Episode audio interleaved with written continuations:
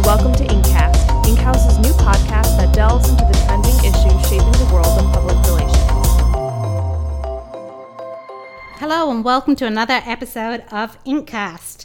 I'm Samantha McGarry, your host, and today I'm here with Tina Cassidy. Hi, Tina. Hi, Sam. Uh, for those of you who don't know Tina, she is our Executive Vice President and Chief Content Officer, but she's also an, an author and a former journalist and an expert in everything to do with digital marketing. So we've invited her here today to have a conversation about the changing landscape in the world of marketing.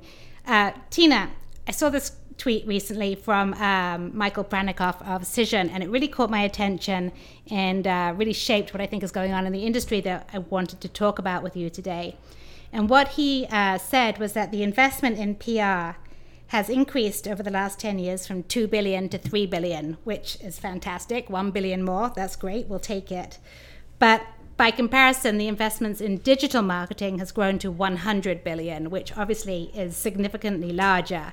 So um, I wonder if you can explain to me sort of what's going on and what's driving the growth here. Yeah, quickly, just some context around what's changing in the world. Uh, marketing used to be an outbound experience where um, marketers would create information and content and push it out to prospects. And those prospects hopefully would be interested in what the company had to say, and then they would start a conversation. Now it's the opposite. People who are interested or need a, a good or a service start with a Google search. And so by the time they have sort of vetted all of the their opportunities online and they're having a conversation with a company they may want to work with or buy something from, their mind is almost already made up. Hmm. So what is appearing online in that digital space, in that Google search, on social media, on YouTube, wherever it may be, is so essential to making those connections happen. Um, and so w- the result of that is that marketing has completely changed, mm-hmm. or needs to completely change. Right. Um, I think the statistics that you um, shared show that how it has changed in the last decade, and it's a pretty revolutionary shift. What's what the challenge is is that lots of CMOs are wondering, you know, if those dollars should be spent with a traditional ad firm, right, that might have PR embedded in it, if they should be investing in social media, mm-hmm. and is that a boutique agency that just specializes in social? Should they be looking at traditional PR firms? Right. How do they integrate all these different pieces? And so, you know, and also most marketing departments are not necess- not necessarily set up that way as well. They can it might be siloed. One person handles advertising, one person person handles lead gen.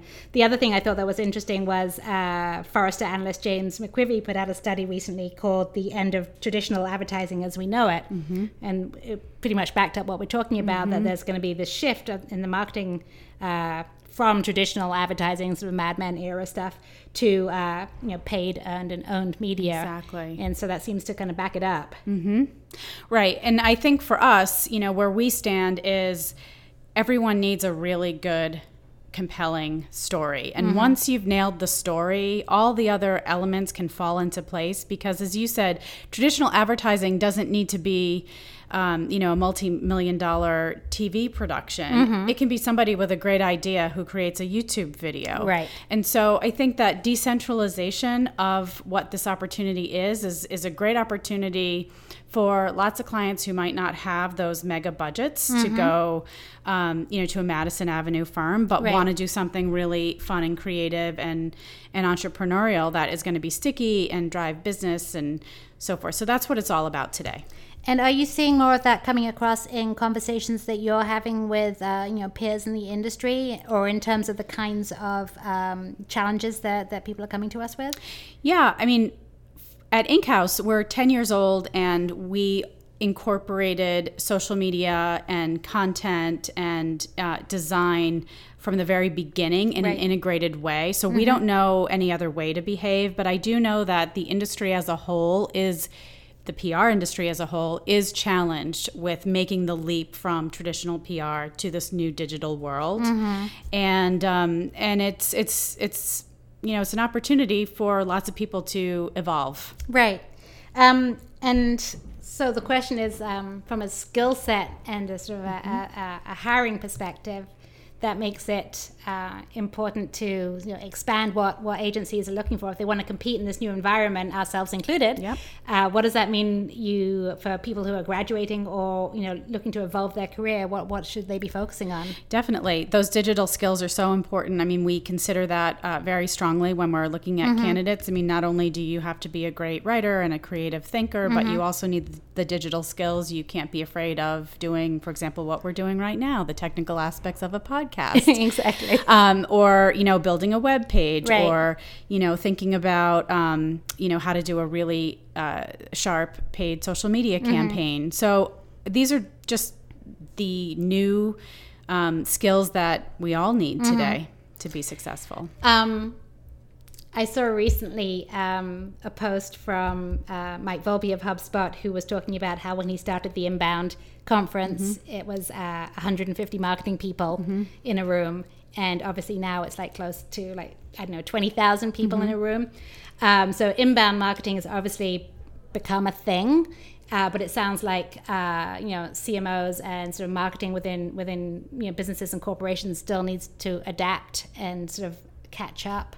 Um, maybe it's you know smaller um, startups that are you know are, are more able to nimbly uh, pivot to this. But um, I've also seen a phrase recently, um, all-bound marketing. Yes, it's a good one. Yeah.